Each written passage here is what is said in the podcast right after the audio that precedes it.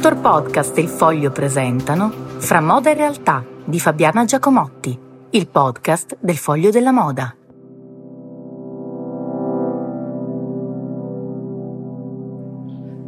Buongiorno, in queste ore il ministro delle imprese del Made in Italy, Adolfo Urso, si appresta a presentare la nuova legge quadro sul Made in Italy è un momento abbastanza significativo eh, che non parla in realtà di nazionalismo, ma parla di tutela, di rafforzamento e di difesa di quello che è uno dei nostri beni al tempo stesso immateriale e materiale più significativi. Nell'ambito di questa legge quadro ci sono cose che piacciono molto agli imprenditori, altre che forse potrebbero interessare ai ragazzi.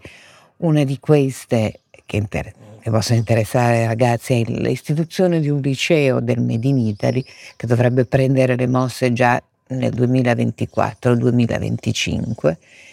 ehm, io ho fondato in un'università un master di valorizzazione del Made in Italy, per cui capisco benissimo quali siano gli obiettivi di questo eh, corso eh, che peraltro eh, non conosco, quindi aspettiamo di vedere come sarà formato, come sarà fatto.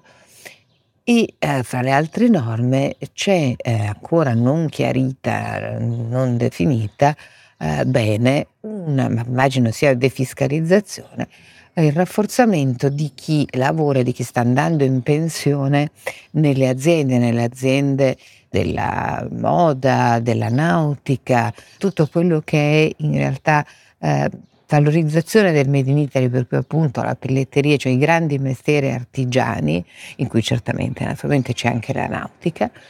perché possano passare le loro competenze ai più giovani, a chi li sostituisce, affiancandoli anche quando godono già della pensione. Sapete eh, che eh, già la pensione viene tassata, ma eh, se tu ti rimetti a lavorare, eh, l'aliquota naturalmente aumenta e questo rendeva fino ad oggi molto poco conveniente eh, per chi eh, andava in pensione continuare a insegnare, a passare le proprie competenze. Quindi nel momento in cui stai lavorando eh, è difficile affiancarti qualcuno perché sei molto impegnato nelle tue attività. Nel momento in cui eh, la, dovresti e vai in pensione, quindi non dovresti lavorare potresti dedicarti a qualcun altro,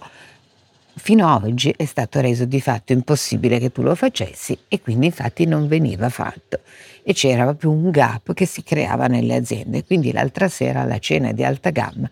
molti applausi eh, di tutti gli imprenditori quando il ministro Urso, che era ospite, ha annunciato questa cosa. Eh, ci sarà anche l'istituzione di una giornata del Made in Italy, che vabbè, questa fa parte della comunicazione.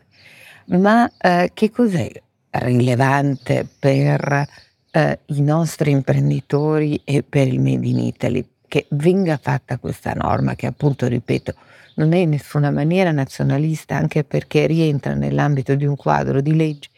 eh, sulla valorizzazione del prodotto europeo che sono in discussione a Bruxelles, per cui è eh, qualcosa di anzi estremamente rilevante. Perché un bene come questo deve essere difeso in ogni modo tutelato, lo farebbe chiunque, è giusto che lo facciamo anche noi. Ma soprattutto eh, è importante che di nuovo i ragazzi capiscano che questo è un eh, valore su cui si può lavorare, si può crescere e ci si può impegnare anche in prima persona nella tutela, perché in tutti questi anni noi abbiamo subito eh, da una parte l'attacco del prodotto a basso costo che arrivava per dalla Cina, adesso non solo dalla Cina, perché la stessa Cina ha eh, dato eh, in, eh, da produrre i propri beni altrove, quindi ha a sua volta delocalizzato. Ma abbiamo anche, ehm,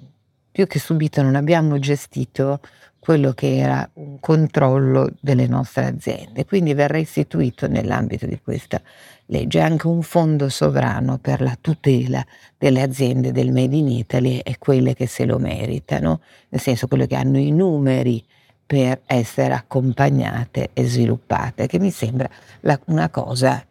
assolutamente utile non per, per, non dire necessaria. tutti questi anni ci siamo lamentati del vedere aziende come quelle italiane molto poco managerializzate. Eh, spesso appunto al nostro eh, bello e ben fatto non si accompagna il ben gestito e eh, in questo caso un fondo dovrebbe eh, non fare da sostegno statale ma diciamo svil- aiutare a sviluppare quelle imprese che meritano di essere sviluppate.